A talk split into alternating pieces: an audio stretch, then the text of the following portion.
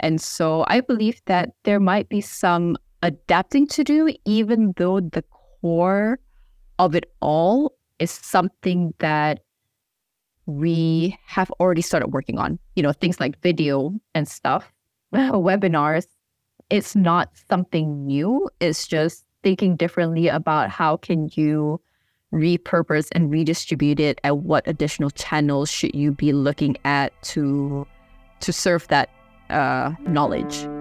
We all strive for more nowadays more traffic, more revenue, more growth.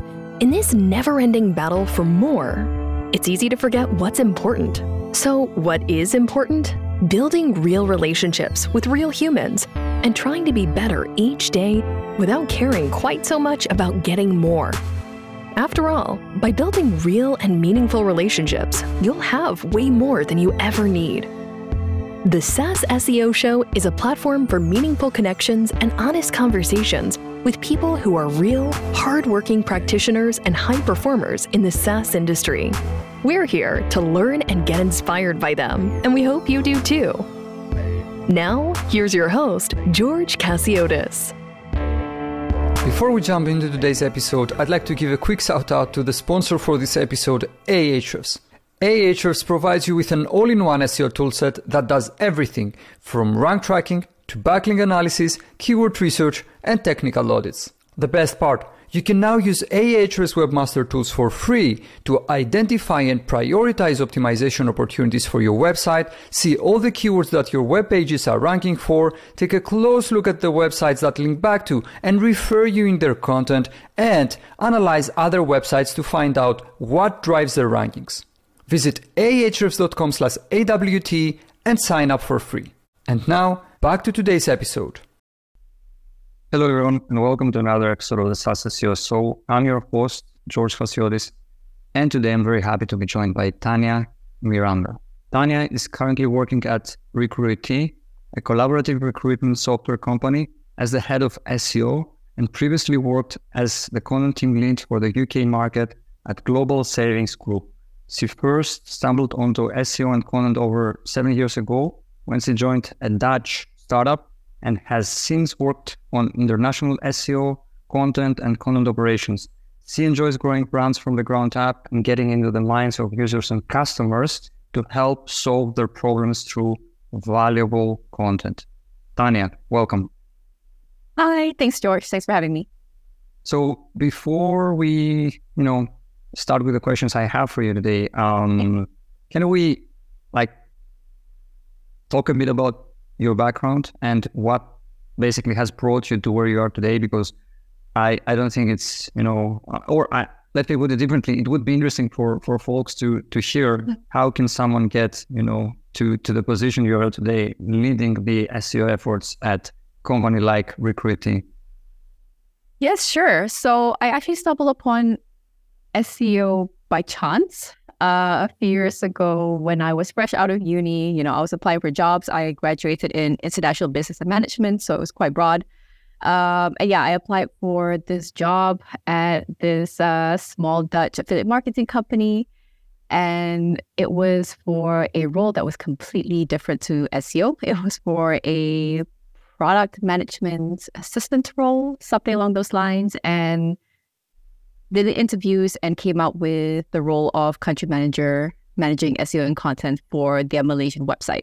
So from there, I basically learned everything from just by doing. You know, the my manager and the co-founders back then were really hands-on. So yeah, I that's that's where I started. And then eventually I also took over the Singaporean website and we went through a merger and then I moved to the UK market and we worked with, you know, a couple big publishers there, also still in the affiliate marketing discount code space.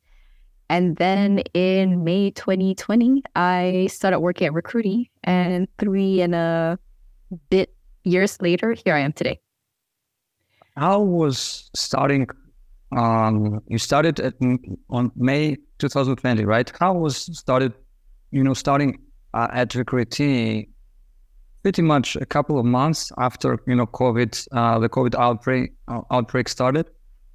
Yeah, it was a very interesting experience because it was the first time that we all essentially had to do things remotely, which was different to how it was before. And I have to say, Recruitee did a fantastic job at making me feel very welcome, despite me not really being physically there. So I was still having my interviews actually back in March. So before, you know, everything shut down. So I did manage to meet a few people face to face. But the whole onboarding experience, meeting the wider team, getting to know the actual company as well, I that's the one thing that they did very, very well that I'm very impressed by. And yeah, I think it went it went well. Naturally, there were some moments of loneliness, but I mean, I got to know my colleagues just as I would if we were to meet each other physically or face to face. And so yeah, I I think it was it went well. For people who haven't heard of Recruitee before yeah. uh, or you know haven't used your your products, can you please share a few things about uh, you know the company and its products and who gets who is the typical customer and who gets the most value? Yes, of course. So Recruitee is a collaborative hiring platform company. And we mainly help you with four core things. So applicant tracking, job promoting, uh, talent sourcing, and also employer branding. Um, and it's yeah, it sits in a very user friendly platform. It enables you to do all of these things collaboratively and I would say the people who get most use out of these products are recruiters, uh, HR managers, generalists, and uh, HR directors, head of HRs, you know, uh, people along who use those titles, uh, mainly because these are the main uh, people who are both buyers and users. And so they would be getting use out of the product on a daily, weekly, monthly basis. Uh, another persona I would say who would get a lot of use out of our products would also be hiring managers, especially those companies who engage in collaborative hiring. So you engage in the team who is doing the hiring, you involve other uh, relevant colleagues within the hiring process. These are the people who would get the most use out of it because our tool enables you to, you know, to streamline all of this in one place so you can see everyone's notes all in one place. It's very easy for you to see who's in the pipeline, who is moving forward, etc. Do you think that uh, a bit irrelevant to this podcast, but do you think that hiring should be a collaborative effort, meaning that shouldn't be just a task for the hiring manager, just go out there and figure out, you know, figure things out yourself. There should be more people involved in the process. Yeah, for sure. I mean, I think having a recruiter or a hiring manager, you know, depending on how the company is set up, but having that one person within the HR department who helps the hiring managers is the way that it should be. And hiring managers should be involved for sure, because based on my past experiences, if it's typically the recruiters or the HR managers who are doing the recruiting on their own, the job description, the job profile is not typically what the hiring manager would be looking for because you are the hiring manager. You would know exactly what what you need, what you're looking for. And so it is crucial that the hiring managers are involved. And then I think it's also important for the candidates to also meet some of the other teams, uh, team members, especially those who they are collaborating with. Um, you know, I think this provides a nicer candidate experience and they get a better feel of who they're going to be working with, uh, whether they feel like they could be part of the team. Because if it, if you're just stuck with working with the recruiter or the HR manager, you are so isolated from the rest of your team. You don't really know what you're getting yourself into. And uh, that's not the nicest way to say it. But yeah, you just you don't know who you're going to be working with, and in order for it to be a fit from both sides, you would want to meet these people beforehand and see how you get along and if this is the company that you want to work with. Do you use Recruitee to hire people in your team? Yes, I did. Okay. Uh, so you have three years and approximately two months uh, at Recruitee. What are your yeah. biggest learnings so far in terms of content and SEO? Um, okay, so there are quite a few. Um, the first one I would say is that localized content is extremely important. It is not enough to just have translated content, especially when you're working with multiple languages. each of those regions, their let's say personas and the language in itself is is important. Um, and also, I would say that we have come across in the past when things used to be translated that we would get feedback that says, you know, this is meant to be German or French content, yet it's not really written in the right way. So users um, and prospects do take notice of those things. And so, yeah, localized content is extremely important. Um, messaging is not a one size fits all solution. And I think this is also where localization comes into play again. You know, just because, yeah, one set of messaging works in the in a certain market, it doesn't mean that will work in the other, even if your product have uh, has same ICPs. They might not have the same pain points, even though generally the job to be done is the same. But if you want to trickle down into the individual pain points, it might not be. So you can't expect that, yeah, one messaging is going to be the same, is, is going to work for other uh, regions or markets. Um, speaking of jobs to be done, jobs to be done content in combination with SEO really does work wonders for conversions. Uh, when we started doing that, we saw really nice uplift in our conversions because it, it, it just worked well. Um, sometimes simple, unsexy SEO strategies just works. You don't always have to be doing things that are outside of the box. That's not to say you should never do it. You should always test and experiment. But yeah, sometimes the simple stuff, they just work. Um, let me see. Yeah, I would say those would be the main things, the main learnings that I can think what of right now. What about challenges? Oh, challenges. Um, getting into the minds of prospects and also customers is quite challenging. I'll speak from the from the prospects or use yeah prospects perspectives first or readers. Is that again? It's not a one size fit all solution because just be- because just because it worked with one specific region, the way that you did things, it doesn't mean that it works with another region. Mm-hmm. And so mm-hmm. finding all of that information out can be quite tricky. So, you know, naturally there are many ways to do it with interviews, with with surveys, but I think people underestimate how much of a challenge it is to actually get people to talk to you because, you know, people have their own lives. They might be wondering, well, why should I spend my time talking to you? And even though there are incentives involved, it might not always be the easiest. And so breaking that down and really trying to understand what actually you want out of these conversations with prospects or customers is a challenge in itself. And also getting those information that's actually going to help you is also a challenge in itself. So even though um, yeah, we have seen improvements in the way that we are doing things. There's still definitely some stuff where I'm like, I still don't understand this, and I'm trying to get to the bottom of it. So that's definitely um, a big challenge. And also, yeah, different markets, they have different approaches to things. They like different things. They buy differently. They consume content differently. And so, really, just getting to the bottom of that, I would say, is one of the biggest challenges not many people talk about that because uh, like we we all kind of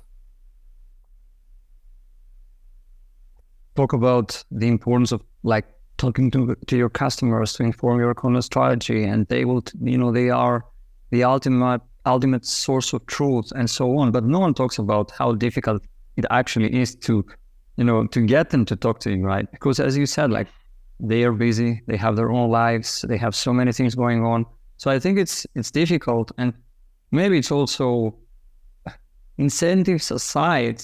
I, I would like to see more content online on how to actually like get them to talk to you, right? Um, yeah. Because okay, you can find methodologies and different ways of structuring an interview with with customers, but you know, like how do you actually get them in the call, right? Um, now, this is a very opinionated field, and you know every person has their own way of like doing things, which is totally acceptable as long as it's something, you know, ethical and not something that would like harm, uh, let's say, a brand or uh, company and, and, and so on and so forth, and other people's lives.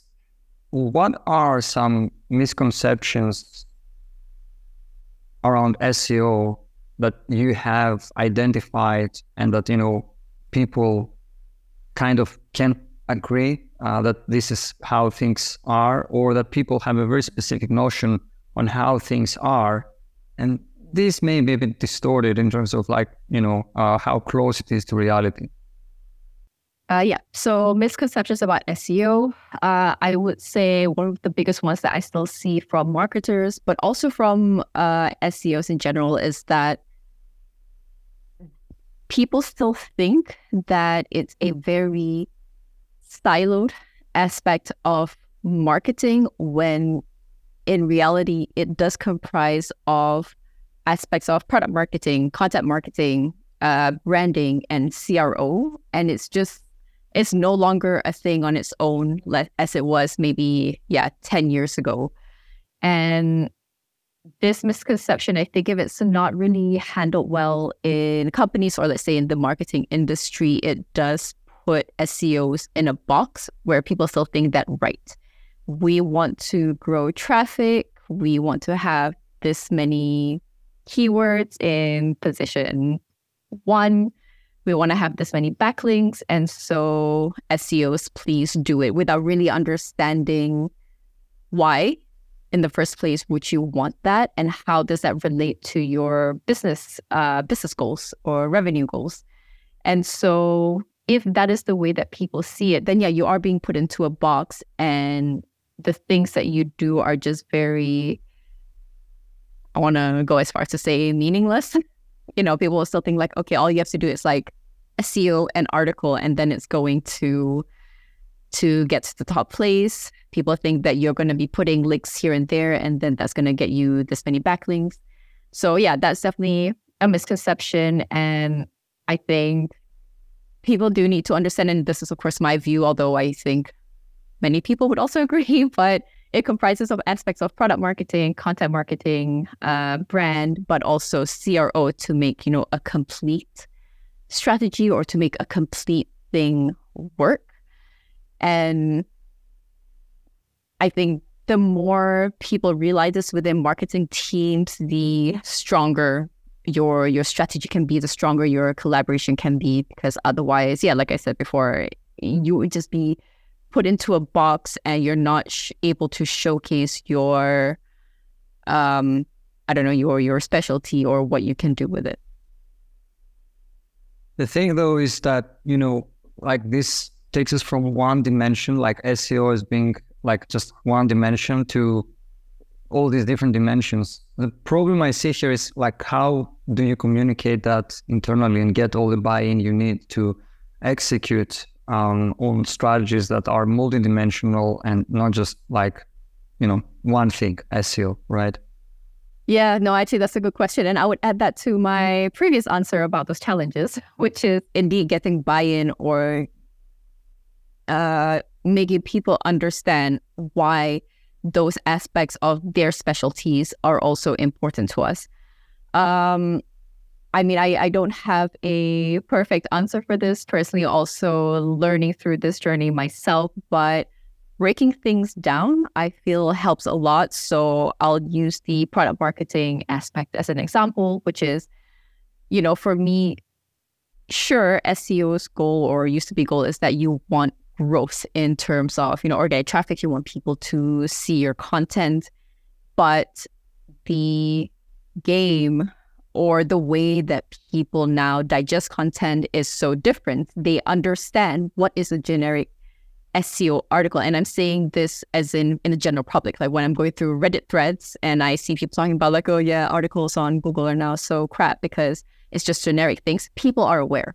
So you need to showcase your value in other ways. And um, from the actually, yeah, for the product side of things, but also from the educational side of things, product marketing has a lot of these information, but also the product teams, where they have done the research. They've looked into, yeah, what do customers want? What do prospects want? Why do they want it? Why are we building this specific feature or product to satisfy those requests or needs? And, you know, using that information helps us in our content, which will serve as enablement, which can also serve as retention, especially if you're writing specifically about the products in relation to a job to be done, for example. And we cannot find that information anywhere else.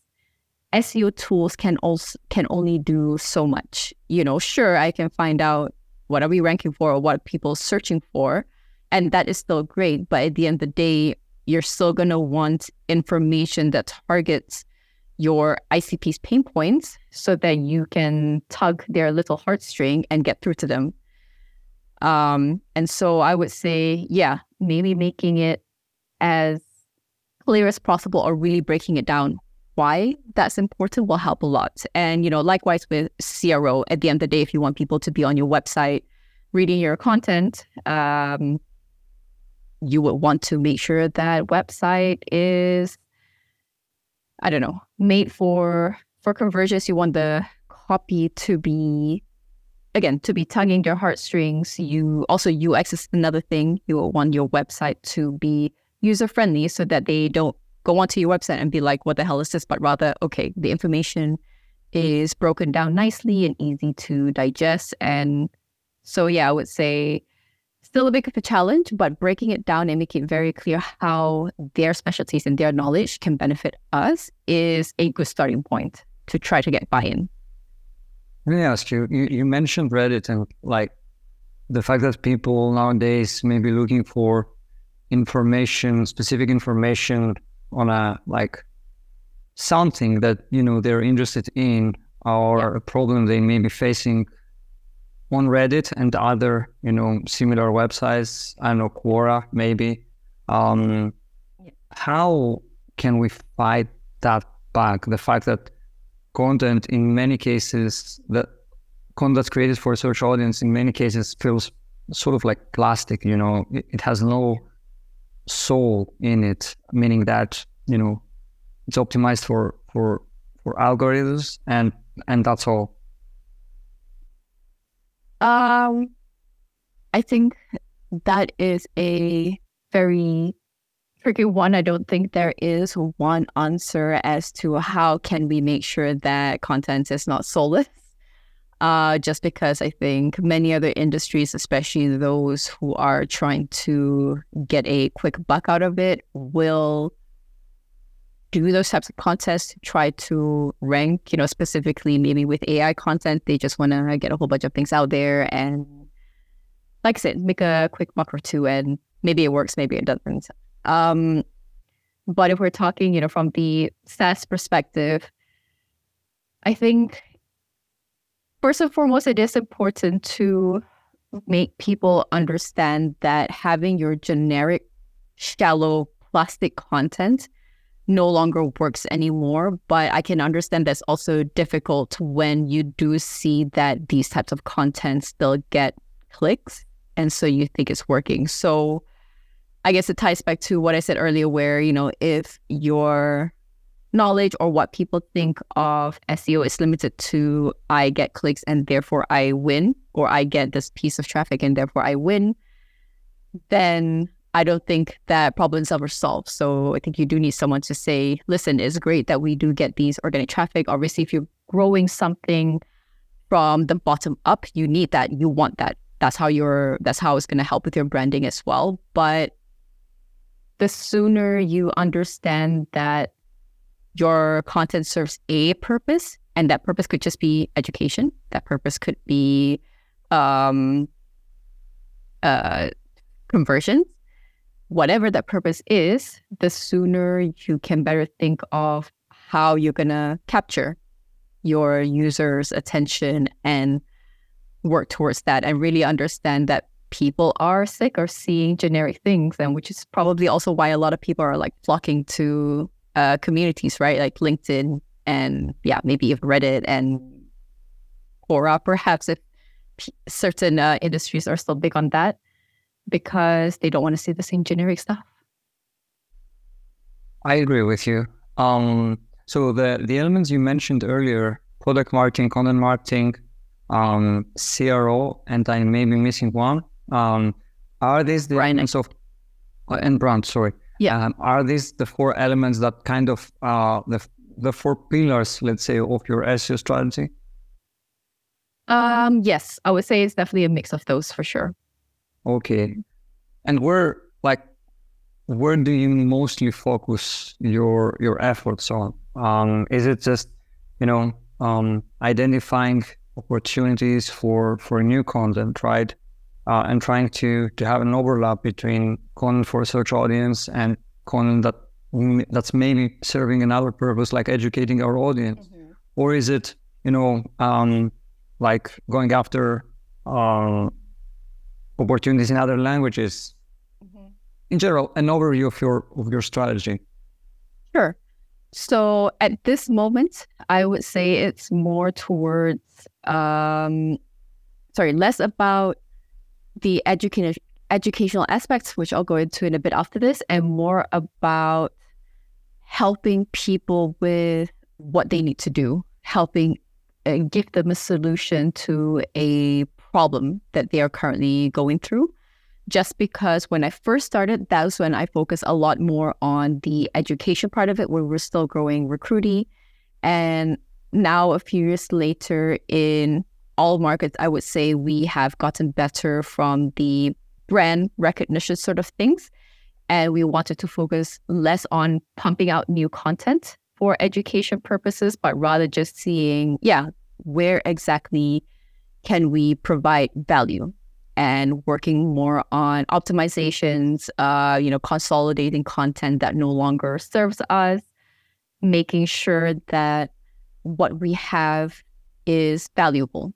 I mean, that is a process in itself. Again, not saying that everything is perfect, but that's the the philosophy and what we're doing. And in terms of how we're doing it in other or sorry, in international markets, um, yeah, definitely a bit more the same as the global markets or the English market. Uh, but I would say that there was much more of an opportunity on the educational content side of things because when I was doing the French and German content and I was doing research on, yeah, SERP competitors, but also general competitors, content was just not good. And so there was an opportunity to really optimize our content according to uh, topics that were relevant to us and our product, in addition to, how do I say this? Bringing in what has worked for the other market into the international content. Um, I know what I said before was that localized content is important, and I still stand by that. But what I noticed was that the search, uh, how do I say this? The search behavior of people in the German and French uh, related countries are so different from English speaking countries in that they don't tend to use search engines as much as we do in the English speaking world. So when I was first doing my research, just using the SEO tools, it was very vague there was not much that I could get out of it. And so I thought, okay, let's say we have a topic on um, recruitment strategies. Usually, what you will find on the SERPs would be a very, very short listicle of here are five recruitment strategies. And there's no, it was very shallow, just like we talked about. So then, because we had done the research for the English speaking markets, you know, we also have recruiters internally that we could ask for uh, these types of things. We kind of mixed um, all of this information for the German and French markets, make sure it's localized. So it was, you know, written by Germans. I worked with the local content marketers as well to make sure that the briefs and everything made sense. And those types of content, those educational types of content, worked extremely well. And that was how we were able to grow the French and German blogs substantially. And that method of yeah optimization and consolidation and just understanding what can we borrow from the English blogs that has worked well. Uh, yeah, just served us really well.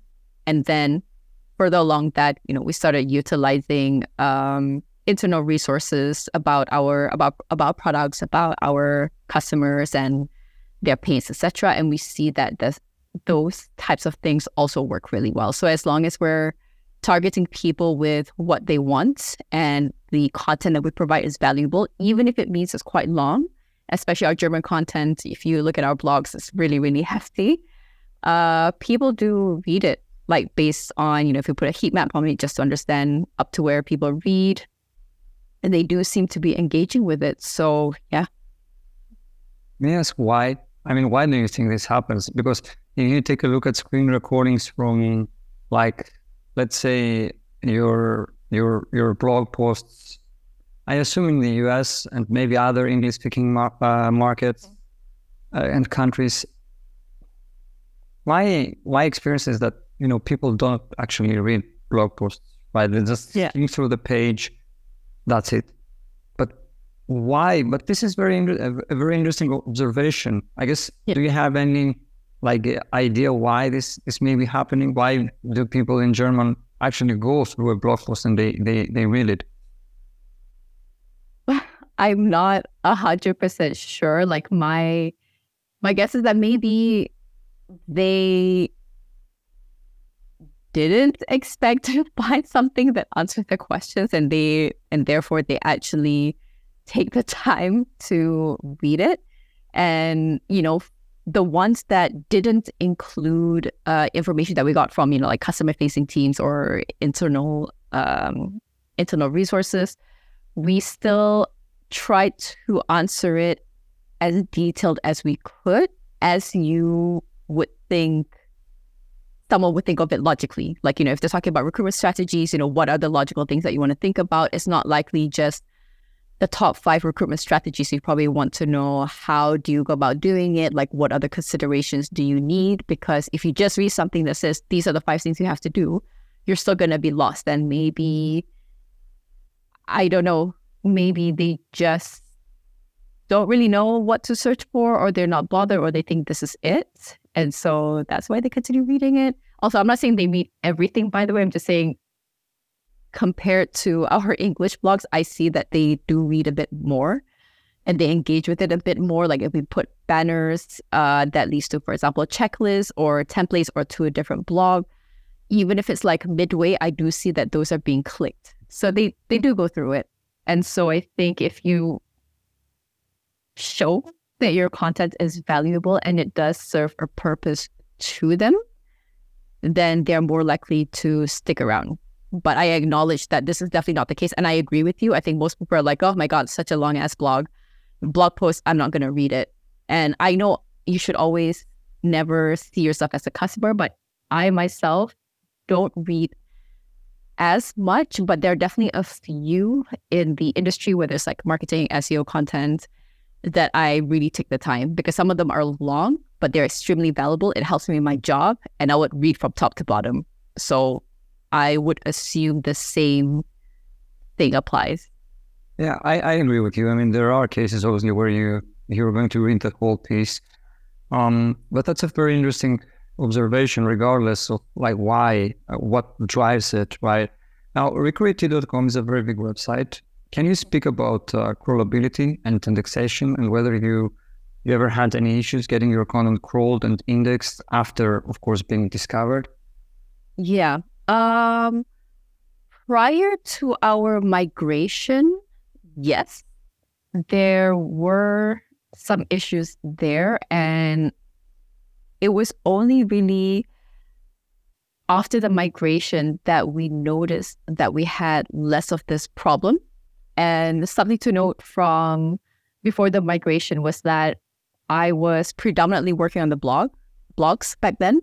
And so mm-hmm. the way that things were set up didn't make it easy for me to touch like the homepage and the general website. And so a lot of that left was left untouched until I started working on the migration and then past that. And so there wasn't much that I could do there as well. So even if I wanted to update the copy or content and then want to get it crawled, it, there was not much that I can do.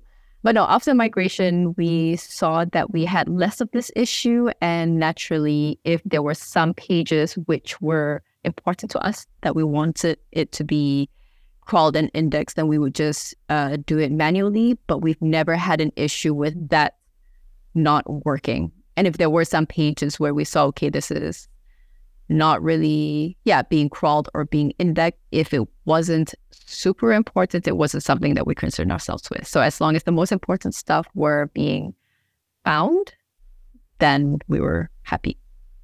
You mentioned a migration. Can you speak to that a bit? I mean, how was that experience and any learnings uh, from this experience that you can share with us? Yeah. Um, so it was definitely a very intense uh, experience. I think it was really the one year where I dove very deep into tech SEO.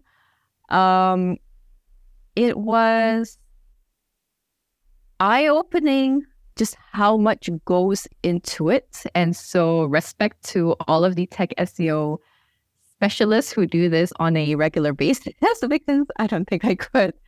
Um, yeah, there's a lot of nitty gritty details that I think are super important when it comes to migration that is very essential to to do if you wanted to get it right. Uh, we actually worked with a really great consultant on it. His name is Lukasz Zelezny. I hope I'm pronouncing it correctly. Uh, and he helps us through it. So, you know, I, me and my team cannot take the credit for all of it because he helped us through a lot of it. Um, so I would say having a technical SEO consultant who knows a thing or two about migrations is extremely important. Um, our website setup was a little bit complicated. You know, we were migrating the uh, CMS, and then there was also a lot of localization that we need to take into account because that's really big for us. So finding a CMS that matches with a localization tool that does exactly what we need to do was quite a challenge. Uh, a lot of people were involved in it, and so yeah, I would say it is quite intense, but we made it. Uh, one thing I would say that helped a lot was really making sure that all of your redirects are in place. Like I said, all the nitty gritty details, make sure that they are set up properly. The redirects, I would say, was one of my biggest fear because our blogs before the migration were the ones that were bringing in all the organic traffic. So I was really scared that we were going to lose that and then our organic traffic is going to tank. Uh, so the amount of checks that I did on that, and we have thousands of um, of URLs, right? So that was quite a challenge. And not to mention, we also changed our blog structure. So it wasn't as easy. So it's like really when going through every single one, making sure that all of the different languages was pointed towards the correct new structure and make sure that they're pointing towards the correct um yeah landing page or blog articles especially because a lot of the French words and English words were the same. Maybe not a lot, but there were a few. So, uh, an eye for detail is very important there. Um, let me see. Um, a big learning I would say from that is to not do a migration and a redesign at the same time because that's what we did. Uh, we had a timeline to do that within a few months, and then let's say a couple months, and we were like, "This is not happening." And then it took us nearly a year. And I mean, we did it and it was great, but it was a lot. And to anyone who's ever considering doing both, I would say choose to do one and then the other, but never together because you, you're going to have multiple people from the same discipline working on two massive things at once. And uh, it's quite tricky.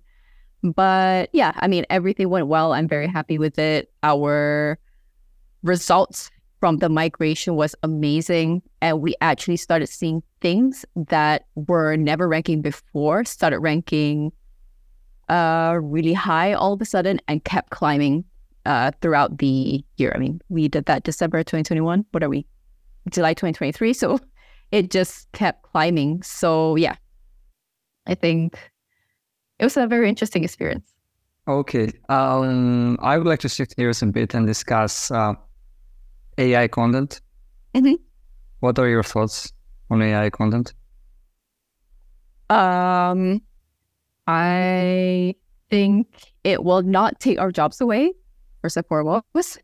I think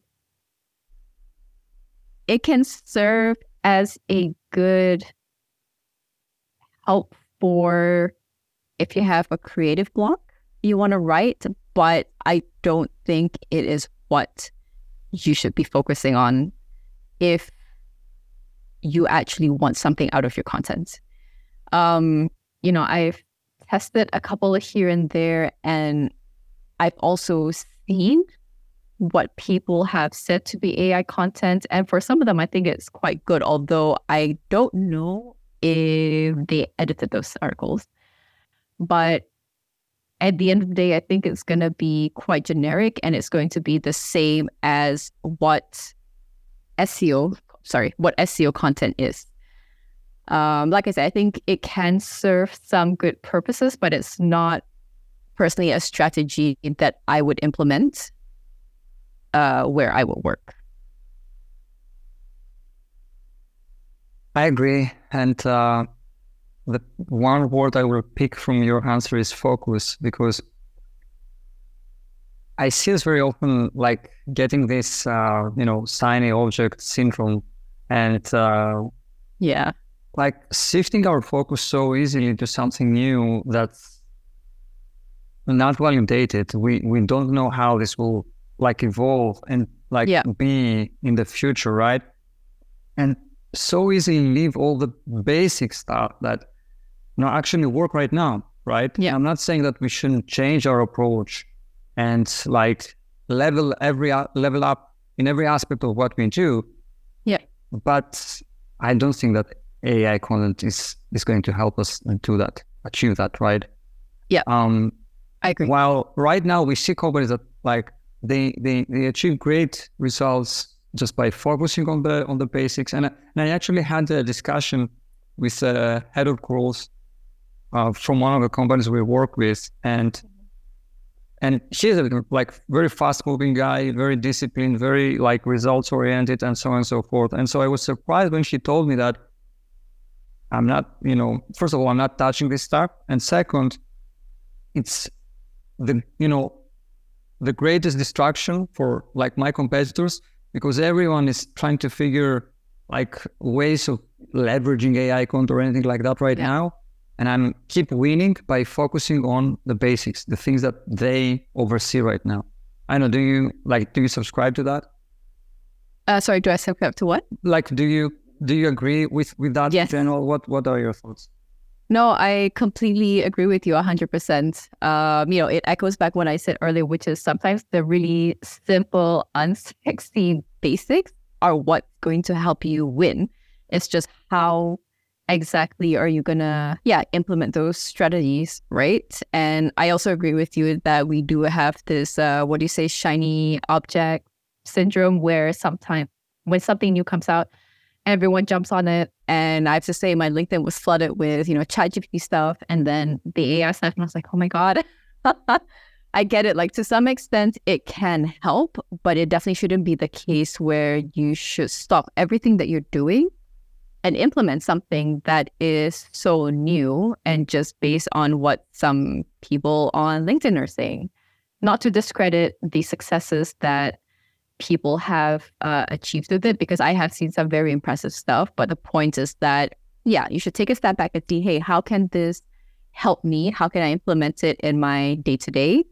As opposed to, you know, stopping the brace and being like, right, everything that we're doing right now is not use not useful anymore. We need to go straight for AI content because that's exactly what everyone's doing. Okay. Um, at the same time, there are some, and this is, will be my you know second to last question. Uh, yeah. At the same time, though, we have some changes happening right now in terms of search, right? And of course, at the time of this recording, it's you know uh, July fifth, two thousand twenty-three. We don't know exactly how like the public version of uh, Google's search generative experience SGE will look like. But just from from the outlook of it, it seems that it's a it's a new experience, redesigned or like conversations and and so on. How do you think this will affect what we do today? And how do you see that kind of being integrated into um, like the the journey that people have for SaaS companies, um, one of like a very big part of it is still organic search, right? Yeah. Um, so I guess my question is, like, thoughts on SGE and how do you think this will affect what we do in terms of SEO? Yeah. So my thoughts on SGE so far is that it seems like it still has a lot of work to do. I managed to play around with it a little bit, tested it on some key things that you know people would would search for that we're ranking for or not yet ranking for to get a better understanding of what SGE is serving uh, users. And yeah, like I said, I think there's a lot of work that needs to be done there. I so far did not find it as useful as Google probably would have wanted me to or would have wanted users to. You know, when looking for a mm-hmm. a tool, like if I say, okay, I'm looking for the top applicant tracking systems, I did not get a good answer just from SGE itself. Like what it gave me was just a list of tools saying, hey, these are the best applicant tracking systems, I don't know, collected from the web. If I click on it, all it gives me is a logo. So I can't even click through that. And then there were some articles on the site which could serve as useful, of course, but then I, as a user who's looking for such a tool, was still inclined to go down to the organic search to look for something that actually suited what I was looking for. So it was great that I was given options, but it does not satisfy me. Um, how do I think, yeah, this is going to affect us, or how are we going to incorporate it? It's tricky to say. I think the, I think it was the, um, you know, in relation to the perspective side of things, where they're going to start making use of people's perspective, either from forums or you know community sites twitter linkedin reddit etc i think that's actually pretty great and kind of ties into what we spoke about before and also what google has always wanted to do which is to serve people valuable content you know people want to hear firsthand from the people who have experienced it. And so to me that actually makes sense. And that's actually something i'm excited about. Um, how it affects us in that aspect, I would say, is really start utilizing, yeah, the voice of people, either people who are experts in the field or people who, I don't know, just share opinions in general to get that, let's say, perspective or feedback out there. Because you know, as we've discussed, a lot of the things that we see now on the SERPs are very generic. So it makes sense that people are searching for, yeah, the voice of other people. And this could change for us in terms of seeing, yeah, how, you know, what channels do we want to work on? How do we want to showcase this information? Is it time to have like an internal subject matter expert who is the face of these things where you work on more video content? Um, using images, perhaps, because I've also seen a lot of those come up. And so I believe that there might be some adapting to do, even though the core of it all is something that we have already started working on. You know, things like video and stuff, webinars. It's not something new. It's just thinking differently about how can you repurpose and redistribute it and what additional channels should you be looking at to to serve that uh, knowledge. It's still in the early stages naturally. So like i said it's hard. Maybe what i'm saying is completely different uh, than what's going to happen. Maybe google will fix up sge and for all we know it's going to attack us all. Who knows but so far, that's where I'm at at the moment. It's not something that I've told the marketing team that we need to completely overhaul on things. So they're aware that this is happening. Here are some of the observations. We're going to continue observing, we're going to continue testing, and then we will just see. I mean, we don't have any information from Google on what exactly is going to be done. They probably don't either because they're still experimenting. And so, yeah, I think it's good to to observe, to think about how you can adapt, but not necessarily again, stopping everything that you're doing right now and trying to scramble to get onto SGE at this moment. I think that's a great way to you know wrap things up and close this this episode. Um, yeah. I would like to leave uh, this um, as a closing message for for our listeners. The last question I have for you, Tania, is uh, where can people find out more about you and get in touch? Uh, you can find me on LinkedIn. My name is Tania Miranda. Go to the Recruitee uh, page. You can also find me there, and I'll be happy to be in touch with any of you. That was all very insightful, and uh, I look forward to round two sometime in the near future. Um, thank you very much uh, for doing this. Thank you, George. Thank you for staying with us until the end. Before you go, I'd like to give a quick shout out to the sponsor for this episode, Ahrefs. Ahrefs provides you with an all-in-one SEO toolset that does everything from rank tracking to backlink analysis, keyword research, and technical audits. The best part, you can now use Ahrefs Webmaster Tools for free to identify and prioritize optimization opportunities for your website, see all the keywords that your web pages are ranking for, take a close look at the websites that link back to and refer you in their content, and analyze other websites to find out what drives their rankings. Visit ahrefs.com slash AWT and sign up for free. Another episode of the SaaS SEO Show has wrapped. We hope this episode has taught you something new too. We'd like you to connect with us so you can keep up with all the new content that we're creating. Before you go, it would mean the world to us if you could subscribe to this podcast and over at our YouTube channel, where we upload the video version of this and every episode. Until next time.